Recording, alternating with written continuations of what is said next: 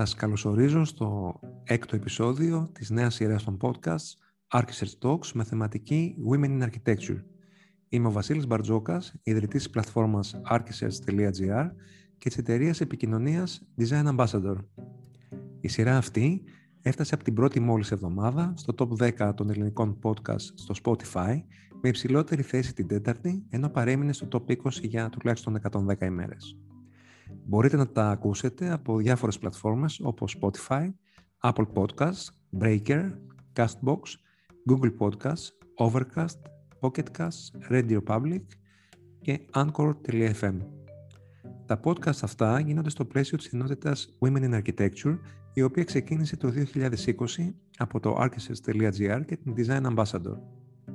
Ο διάλογος τότε εξελισσόταν μετρημένα, καθώς η ισότητα στην πράξη θεωρούταν δεδομένη. Ωστόσο, σήμερα πολλές βεβαιότητες έχουν κλονιστεί.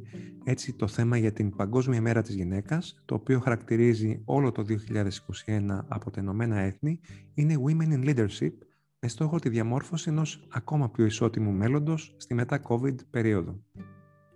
Το 2021, λοιπόν, είναι ένα έτος που γιορτάζουμε τις επιτυχίες που μας εμπνέουν, αλλά και ανακαλύπτουμε, επισημαίνουμε και επιλύουμε τα κενά που υπάρχουν. Για να μετρήσουμε επιτυχίες και να εντοπίσουμε σημεία προβληματισμού, μαζί μας είναι η Σοφία Γιόγα. Η Σοφία σπούδασε αρχιτεκτονική στο τμήμα αρχιτεκτόνων του Αριστοτελείου Πανεπιστημίου Θεσσαλονίκης και στην Bartlett School of Architecture, University College of London, από όπου απέκτησε μεταπτυχιακό τίτλο σπουδών στον αρχιτεκτονικό σχεδιασμό. Από το 2021 ως το 2008 εργάστηκε στο αρχιτεκτονικό γραφείο Move Αρχιτέκτονες και από το 2009 αποτελεί partner των Alpha 2 Architects. Η Alpha 2 Architects είναι μια αρχιτεκτονική ομάδα με έδρα την Αθήνα που ιδρύθηκε από τον αρχιτέκτονα Σωτήρη Ανιφαντή ως συνέχεια της συνεργασίας του με το αρχιτεκτονικό γραφείο του Γιάννη Ανιφαντή. Το γραφείο εστιάζει σε δύο άξονες, χώρους κατοικίας και εμπορικούς, δημιουργώντας χωρικές αφηγήσεις που ανταποκρίνονται στις ανάγκες των χρηστών. Η Α2 έχουν αναλάβει τα τελευταία 10 χρόνια πολλά απαιτητικά, μικρής και μεγάλης κλίμακας έργα, με εξειδίκευση στα δίκτυα καταστημάτων εταιριών όπως Energy, Cultivos, Sony, Γερμανός, Opap, Admiral, Grupo Cucchine και άλλα, ενώ μεγάλη αίσθηση είχε κάνει πριν από περίπου 2 χρόνια ο επανασχεδιασμός του πιλωτικού καταστήματος των νέων ΚΕΠ για λογαριασμό του Δήμου Αθηναίων. Μεταξύ άλλων, το γραφείο συνεργάζεται με ιδιώτες και φανς για το σχεδιασμό κατοικιών αλλά και συγκροτημάτων, καθώς και για πολυκατοικίες, διαμερίσματα αλλά και ξενοδοχεία. Σοφία, καλησπέρα και σε ευχαριστώ πολύ που είσαι απόψε κοντά μας. Βασίλη μου, καλησπέρα. Καλησπέρα σε όλους. Ευχαριστώ πάρα πολύ για αυτή την πρόσκλησή σου σε μια πολύ ενδιαφέρουσα συζήτηση. Βλέπουμε ότι πάντα οργανώνεις και μας παρουσιάζεις πολύ ενδιαφέροντα και όμορφα πράγματα. Να σε καλά. Πες μας λίγα λόγια για την ιστορία σου. Πώς ασχολήθηκες με την αρχιτεκτονική? Κοίταξε, Βασίλη, την αρχιτεκτονική την επέλεξα αρκετά μικρή, θα έλεγα. Ήμουν ακόμα μαθήτρια στις πρώτες τάξεις του γυμνασίου. Όταν θυμάμαι να μου κάνουν εντύπωση, καλή ή κακή, κτίρια στα οποία ζούσα και έβλεπα στην πόλη μου. Έτσι, έδωσα εξετάσεις και πέρασα στην αρχιτεκτονική, στο Αριστοτέλειο Πανεπιστήμιο Θεσσαλονίκης, από όπου και κατάγομαι. Πολύ όμορφα τα φοιτητικά χρόνια, γιατί είναι μια σχολή που, όπως γνωρίζουμε όλοι οι αρχιτέκτονες, σπουδές συνδυάζουν δημιουργικότητα, τέχνη, εμπειρία και ταξίδια. Ολοκληρώνοντας τις σπουδές μου, επέλεξα να συνεχίσω με ένα μεταπτυχιακό σε μια πόλη και σχολή που είχα ψάξει και ήθελα πολύ. Έτσι βρέθηκα στην Bartlett, δίπλα στον Peter Cook, μια πολύ ενδιαφέρουσα εμπειρία, ξέχαστη θα έλεγα. Καθώς και μόλις πήγα, 2 μήνες μετά, έμαθα ότι το course που επέλεξα συμπεριλάμβανε και ένα ταξίδι στο Λος Άντζελες ως το site για το πρώτο μου project εκεί. Οπότε καταλαβαίνεις πόσο ενδιαφέρον θα είχε αυτό. Εκεί πράγματι είδα διάσημα κτίρια, επισκεφτήκαμε γραφεία απίστευτα γνωστών αρχιτεκτών, οπότε η αρχιτεκτονική μπορώ να πω ότι με εγωίτευσε ακόμη περισσότερο. Επέστρεψα στην Αθήνα, ήταν μια πολύ καλή περίοδο για την Ελλάδα το 2001, πολλές ευκαιρίες και τότε συνεργάστηκα με τους MOV Αρχιτέκτονες περίπου για 9 χρόνια. Μια πολύ ενδιαφέρουσα συνεργασία με πολύ ωραία και μεγάλα έργα. Κάπου εκεί εντωμεταξύ έγινα και μητέρα, οπότε λίγο δυσκόλεψαν τα πράγματα και αποφάσισα να κάνω μια αλλαγή. Και έπειτα από πολλή σκέψη, το ομολογώ ήταν αρκετά δύσκολο να το αποφασίσω, αποφάσισα να συνεργαστώ με τον Σωτήρη, τον Ανιφαντή, ο οποίος είναι και ο σύζυγός μου.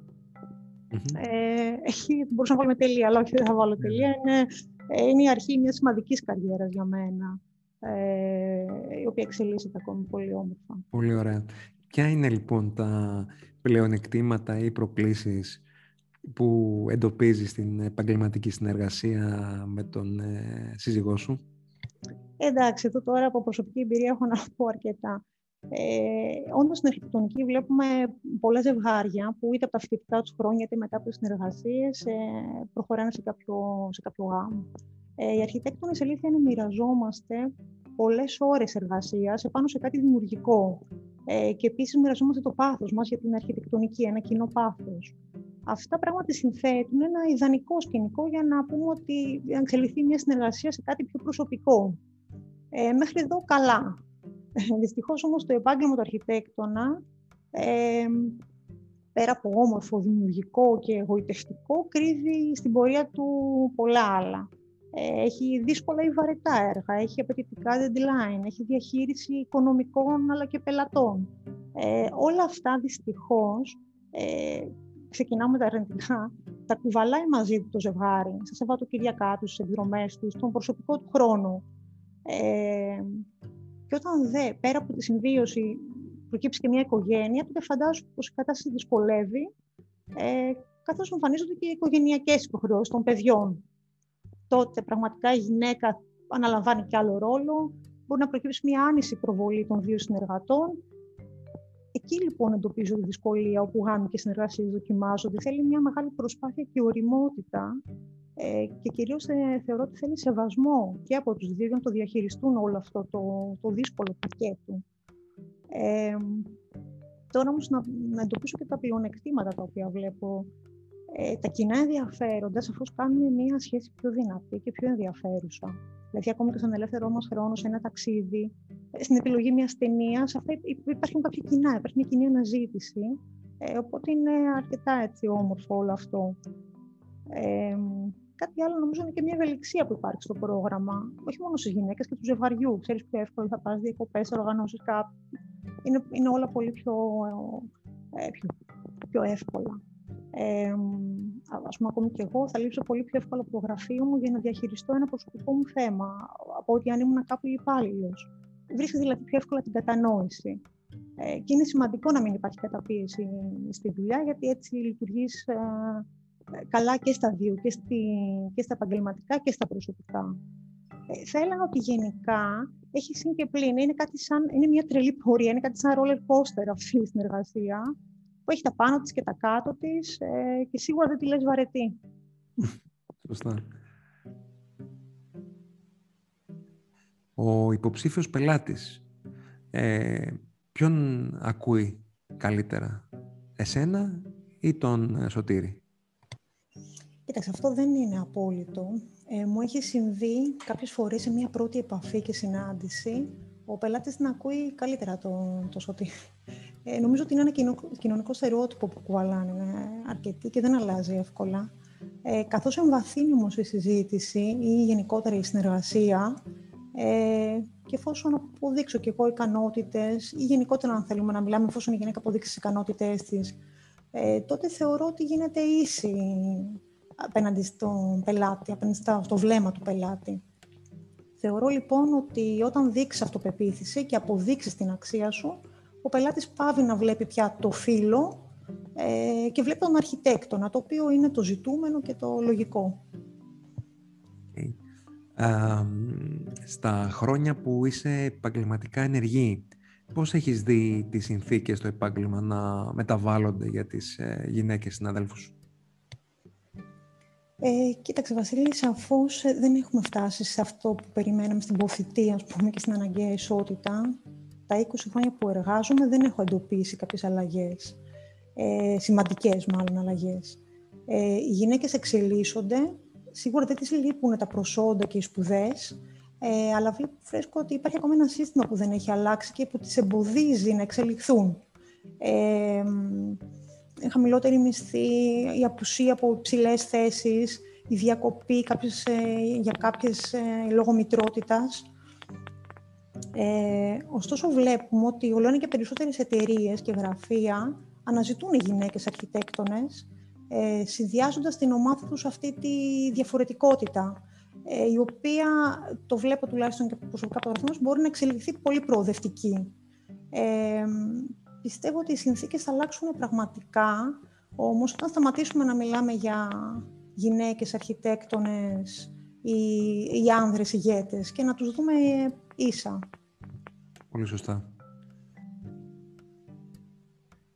Η φετινή μέρα της γυναίκας εντάσσεται στην θεματική που χαρακτηρίζει όλο το έτος Women in Leadership. Πώς μεταφράζεται το γυναικείο leadership στην αρχιτεκτονική?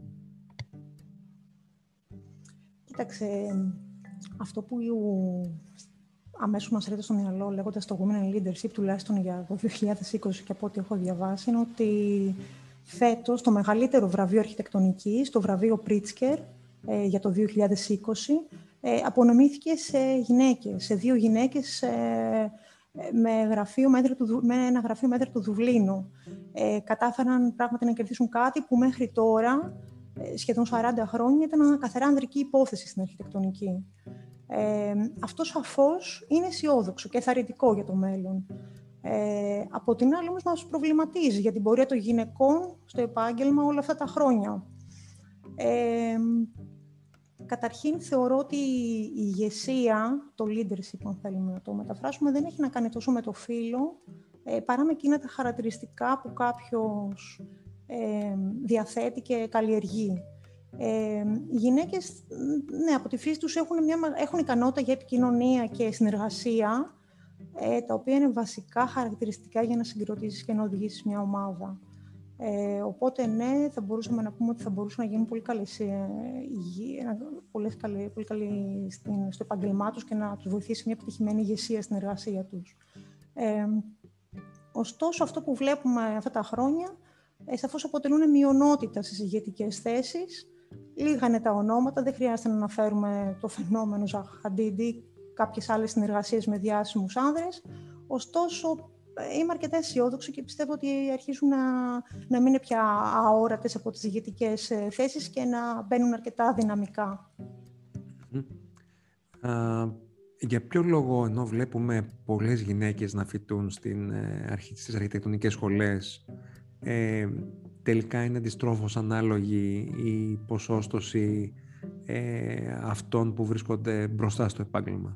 Δεν βλέπουμε πολλές γυναίκες να οδηγούν ή πολλά γυναικεία γραφεία. Γιατί συμβαίνει αυτό? Ναι, όντως αυτό είναι παράξενο. Αν σκεφτούμε κιόλας ότι οι γυναίκες, ειδικά στην αρχιτεκτονική, φτάνουν σε κάποια ποσοστά 70-30 υπέρ των ανδρών. Ουσιαστικά αυτό που βλέπω είναι ότι οι γυναίκες αμέσως μετά τις σπουδές τους έχουν τη διάθεση και τη θέληση να εργαστούν. Πτυχία, μεταπτυχιακά, δεν νομίζω ότι όλη αυτή η αναζήτησή τους και η πορεία θα κλείσει με μια οικογένεια. Το διαπιστώνω γιατί βλέπω πολλές γυναίκες στο ξεκίνημά τους σε γραφεία. Προσωπικά στην πρώτη μου δουλειά, στους Move Αρχιτέκτονες, ήμασταν περίπου 80% γυναίκες. Και στο γραφείο μου τώρα, οι γυναίκες ήμασταν αντίστοιχο ποσοστό. Οπότε νομίζω ότι αυτό που εντοπίζω είναι ότι αρχικά οι γυναίκες μπαίνουν στο επάγγελμα, αλλά δυσκολεύονται στην πορεία. Δηλαδή δεν μπορούν να προσεγγίσουν εύκολα υψηλές θέσεις και εύκολα θα εγκαταλείψουν είτε για οικογένεια, για να συνδυάσουν τέλος πάντων μια χαμηλότερη θέση με μια οικογένεια. Και μην ξεχνάμε ότι μιλάμε για ένα πολύ απαιτητικό επάγγελμα, όσο όμορφο και δημιουργικό είναι. Άλλο τόσο απαιτεί πολλή εργασία, εξοντωτικές παραδόσεις. Όλα αυτά στην πορεία δυσκολεύουν και προβληματίζουν τη γυναίκα. Νομίζω ότι είναι ένα σύνθετο θέμα αυτός ο αποκλεισμός. Είναι αυτό το αιώνιο δίλημμα μεταξύ καριέρας, οικογένειας, αλλά και κάποια άλλα στερεότυπα. Πιστεύεις ότι οι γυναίκες μέσα σε έναν κοινό επαγγελματικό χώρο εμποδίζουν τις άλλες γυναίκες στη συνεργασία και συνεπώς στην εξέλιξή τους? Ισχύει κάτι τέτοιο κατά τη γνώμη σου, και αν ναι, για ποιο λόγο πιστεύεις ότι συμβαίνει? Κοίταξε Βασίλη, εμένα δεν μου έχει τύχει όλα αυτά τα χρόνια και όπως είπα, όντως συνεργάζομαι με πολλές γυναίκες όλα αυτά τα χρόνια. Ούτε έχω δεχτεί μια τέτοια συμπεριφορά ως νεότερη και θέλω να πιστεύω ότι δεν την προκαλώ και τώρα.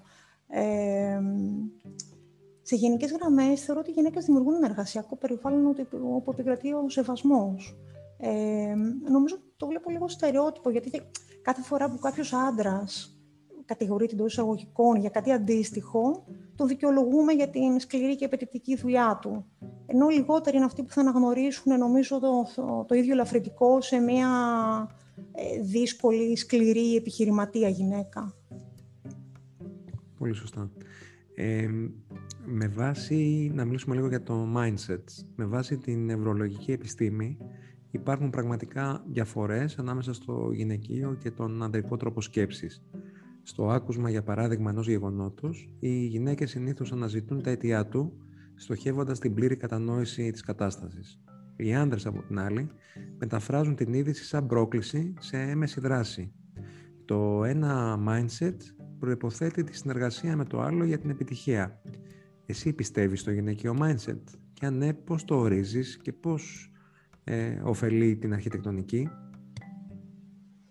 Ναι, νομίζω ότι για το γυναικείο mindset ισχύουν λίγο πολύ αυτά που είπαμε και στο leadership. Δηλαδή, οι γυναίκες από τη φύση τους έχουν την ικανότητα για επικοινωνία και συνεργασία, τα οποία είναι πολύ σημαντικά στην αρχιτεκτονική που απαιτεί μια συλλογική πορεία. Σε ένα έργο μπλέκονται πολλές ομάδες, ακούγονται γνώμες, οπότε βρίσκω τη γυναίκα να λειτουργεί αρκετά ως συνδετικός κρίκος αυτών. Επίσης, θεωρώ ότι είναι αρκετά πιο προοδευτικές, πιο ανοιχτές σε προκλήσεις, χαρακτηριστικά πολύ σημαντικά για την αρχιτεκτονική. Αν υποθέσουμε ότι γυρνάγαμε σήμερα το χρόνο πίσω στην ημέρα που έκανες τα πλάνα σου και τη στρατηγική σου για την εξέλιξη της καριέρας σου, θα έκανες πάλι τις ίδιες επιλογές? Δεν νομίζω ότι θα χρησιμοποιούσα τον όρο στρατηγική, παρά περισσότερο τη λέξη πορεία για αυτά που έχω κάνει μέχρι τώρα. Όπως είχα πει, με το που τελείωσα τις σπουδές μου στο Λονδίνο, ολοκληρώνοντας δηλαδή το μεταπτυχιακό μου, είχα κάποιες σκέψεις να μείνω τότε και να εργαστώ στο εξωτερικό. Ωστόσο, η καλή κατάσταση εδώ στην Αθήνα με οδήγησαν στο γραφείο, όπως είπα πριν, στους Move Αρχιτέκτονες. Πιστεύω ότι τότε, αν άλλαζα κάτι, θα ήταν να μείνω στο εξωτερικό παραπάνω και να εργαστώ κάποια χρόνια έξω, καθώς το σκέφτομαι ως εμπειρία πολύ σημαντική. Γιατί πέρα από τις σπουδές, το πιο σημαντικό είναι οι εμπειρίες, τα ταξίδια, προσωπικές αναζητήσεις. Άρα, ίσως ήθελα αυτό, λίγο παραπάνω χρόνο μεταξύ σπουδών και επιστροφή στην Ελλάδα, για να βρω λίγο έτσι κάπως, να αναζητήσω προσωπικά κάποια πράγματα. Το σκέφτομαι πολλές φορές αυτό, αλλά νομίζω ότι δεν μπορείς ποτέ να φανταστείς και την εξέλιξη. Τι θα γινόταν αν τότε έμενα ή αν τότε γυρνούσε. Αυτό που μπορώ να πω τώρα είναι ότι νιώθω πλήρης. Έχω βρει μια ιδανική ισορροπία μεταξύ προσωπικής και επαγγελματικής ζωής και νιώθω όμορφα με αυτό που έχω στήσει μέχρι σήμερα. Πολύ ωραίο αυτό που λες, και αυτό είναι το πιο σημαντικό, να νιώθεις πλήρης και ευτυχισμένος. Να περάσουμε λίγο στο κίνημα MeToo και όλα αυτά που ακούμε. Θες να μας πεις την δική σου άποψη πάνω σε αυτό το θέμα και τι ελπίζεις να αλλάξει? Δυστυχώς, ζούμε σε μια ανδροκρατούμενη κοινωνία που σαφώς δεν ευνοεί τις γυναίκες. Διαπιστώνουμε ότι είμαστε σε μια κοινωνία που επιτρέπει στον επιτυχημένο επιχειρηματία να φερθεί άσχημα σε μια υφιστάμενη του, αλλά δεν επιτρέπει στη γυναίκα επαγγελματία να διεκδικήσει ίσους όρους ανέλυξης. Αυτό που είδαμε λοιπόν με το κίνημα MeToo είναι ότι εκεί που η κοινωνία δεν δείχνει διάθεση για αλλαγή, ούτε καν να παρέμβει, δεν παρεμβαίνει δηλαδή, τότε την κατάσταση αναλαμβάνουν προσωπικά κάποιοι τολμηροί. Μία από τις σημαντικότερες κοινωνικές αλλαγές του MeToo, αν δεν κάνω λάθος, ξεκίνησε πριν από αρκετά χρόνια από μια προσωπική πράξη θάρρους μιας γυναίκας, η οποία μίλησε για κάτι προσωπικό και άγγιξε εκατοντάδες άλλες. Έτσι δημιούργησε ένα κίνημα. Αυτό σημαίνει, λοιπόν, ότι η αλλαγή θα έρθει από τις ίδιες τις γυναίκες και από την πρόθεσή τους να μιλήσουν ανοιχτά και να εκφραστούν. Πράγματι, διαπιστώνουμε ότι μετά το κίνημα MeToo, περισσότεροι άνθρωποι, ας το επεκτείνουμε και πέρα από τις γυναίκες, μιλάνε ανοιχτά, δημοσιοποιούν και παίρνουν την κατάσταση πια στα χέρια τους. Αυτό ναι, το θεωρώ μια αλλαγή. Εσύ έχεις βιώσει ποτέ κάποια έτσι, περίεργη συμπεριφορά? Προσωπικά δεν έχω βιώσει κάτι έντονο ή ενοχλητικό, ούτε ως φοιτήτρια, ούτε ως συνεργάτη σε γραφείο. Θεωρώ ότι έχει να κάνει και με αυτό που είπαμε νωρίτερα σχετικά με την στάση των άλλων απέναντι στις γυναίκες, ότι αν πραγματικά δείξεις αυτοπεποίθηση και δυναμισμό και δείξεις τις αξίες σου, τότε πιθανόν να αποτρέψεις τέτοιες συμπεριφορές. Mm-hmm. Τι θα συμβούλευες στις νέες συναδέλφους σου, οι φοιτήτριες, πώς να προστατεύσουν τον επαγγελματικό τους ρόλο και το φύλο και τον χαρακτήρα τους? Mm-hmm. Είναι ωραία ερώτηση. Νομίζω ότι από την μέχρι τώρα πορεία μου αυτό που θα έλεγα σε μια νέα συνάδελφο είναι να εξελίσσεται. Πρέπει συνεχώς να έχουμε τα μάτια και τα αυτιά ανοιχτά σε ό,τι συμβαίνει γύρω μας. Δηλαδή να είμαστε ανοιχτοί σε προκλήσεις, νέες ιδέες, συνεργασίες. Σημαντικό αυτό και για όλα τα προηγούμενα που είπαμε, να υπάρχει αυτοπεποίθηση και να μην διστάζει να πει τη γνώμη της. Αυτά λίγο πολύ είναι συμβουλές που τις δίνω στα παιδιά μου αλλά και στον εαυτό μου καθημερινά. Δηλαδή πρέπει να είμαστε προοδευτικοί και να μην φοβόμαστε την αλλαγή και το διαφορετικό. Επίσης σημαντικό, το βιώνω, είναι η ισορροπία. Είναι πολύ ωραίο να βρεις μια ισορροπία μεταξύ της προσωπικής και επαγγελματικής σου ζωής και πράγματι να κάνουν μια οικογένεια, αν το θελήσουν, να μην δουν την οικογένεια ως εμπόδιο. Επίσης σημαντικό, θεωρώ το να συζητάμε και μεταξύ μας με άλλες γυναίκες δηλαδή, που έχουν εμπειρία και μπορούν να δώσουν ιδέες, απαντήσεις και να ενθαρρύνουν. Είναι καλό να συζητάμε. Δηλαδή να βρούμε τριγύρω μας, όχι μόνο να συζητάμε, γενικά να αναζητήσουμε και κάποια πρότυπα. Το θεωρώ αρκετά σημαντικό και το λέω γιατί πριν λίγες μέρες, ίσως το διαβάσαμε όλοι γιατί νομίζω τώρα το είδα, στον ετήσιο κατάλογο του περιοδικού Time με τα 100 ανερχόμενα και ισχυρά ονόματα, περιλαμβάνεται μια 30χρονη αρχιτέκτονας από την Νότια Αφρική, η οποία σπούδασε και εργάζεται στη χώρα της, έχει στήσει εκεί και μένει εκεί ένα πολύ ιδιαίτερο γραφείο και δεν διστάζει να δημορφώσει μια νέα σχεδιαστική κουλτούρα εμπνευσμένη από την Αφρική. Μάλιστα χαρακτηρίζεται ως η επόμενη στάρ. Θα έλεγα λοιπόν ότι ναι, αυτή η γυναίκα πρέπει να μας εμπνεύσει και να αποτελέσει πρότυπο όχι μόνο για τις νέες συναδέλφους μου, αλλά και για τις μεγαλύτερες. Έτσι είναι. Υπάρχουν, πιστεύεις, σήμερα ίσες ευκαιρίες εξέλιξης και αν ναι, είναι εξίσου προσβάσιμες σε άνδρες και γυναίκες?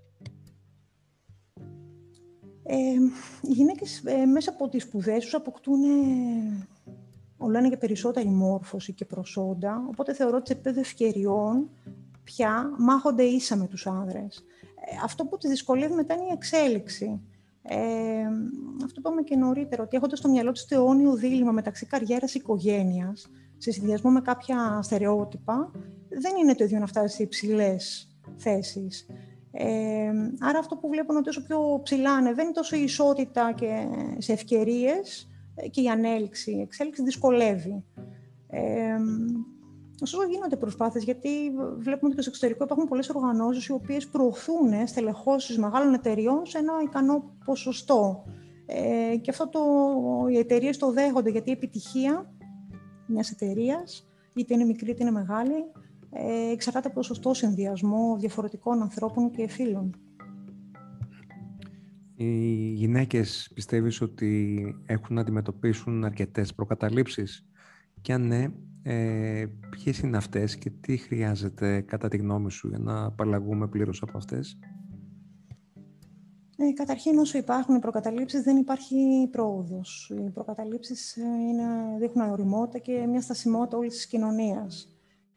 Προσωπικά θα λέγω ότι για να απαλλαγούμε θα πρέπει ο καθένας μας προσωπικά να τις αναγνωρίσει. Δηλαδή να βγάλει παροπίδες, να ενημερωθεί και να γίνει προοδευτικός και να κοιτάξει πρώτα τις δικές του προκαταλήψεις, και οι οποίες θα επηρεάσουν και όλο το σύνολο. Νομίζω ότι η εξάλειψη η εξάλληψη των προκαταλήψεων θα οδηγήσει στην πόθητη ισότητα. Mm-hmm. Αυτό που επίσης είναι, ας πούμε, το πρόβλημα της προκαταλήψης είναι ότι πολλές φορές είναι εκεί και αναπαράγονται ασυνείδητα. Δηλαδή, ακόμη και αυτές που λέμε τώρα εμείς ότι μπορεί οι γυναίκες να είναι καλύτερες στην επικοινωνία ή στη φροντίδα ή να είναι πιο στοργικές, και αυτό μέσα του κρύβει μια προκατάληψη. Εσύ έχεις νιώσει ποτέ ότι εγκαταλείπεις έναν τομέα ή ότι κάνεις σημαντικές εκτόσεις στα θέλω σου προκειμένου να επιτύχεις κάτι άλλο που κάνεις? Και αναφέρομαι στα κλασικά δίπολα καριέρα, οικογένεια, προσωπική και επαγγελματική ζωή. Κοίταξε, όπως είπα, καθώς έχω κάνει οικογένεια, διαπιστώνω πράγματι ότι η καριέρα και η οικογένεια στο επάγγελμα του αρχιτέκτονα δεν είναι συνυφασμένα. Είναι δύσκολο για μια, ας πούμε, υψηλόβαθμη γυναίκα καριέρας να τρέχει καθημερινά μεταξύ οικογένειας και γραφείου και μάλιστα να έχει στο τέλος tips και για τα δύο. Σαφώς είναι μια δύσκολη ισορροπία και δεν είναι αυτονόητη. Ωστόσο, έχω κάνει αρκετές προσπάθειες και νομίζω ότι έχω βρει μια καλή ισορροπία. Ίσως είναι και η συνεργασία μου, όπως είπαμε πριν, με τον άνθρωπό μου, με τον σύντροφό μου. Οπότε υπάρχει αυτή η κατανόηση και ο σεβασμός και νομίζω ότι τα έχω καταφέρει αρκετά. Πολύ ωραία. Σοφία, σε ευχαριστώ πολύ που ήσουν απόψε κοντά μας. Βασίλη, με ευχαριστώ και εγώ πάρα πολύ. Σας εύχομαι καλή συνέχεια. Να είσαι καλά. Και εσείς. Να είστε καλά.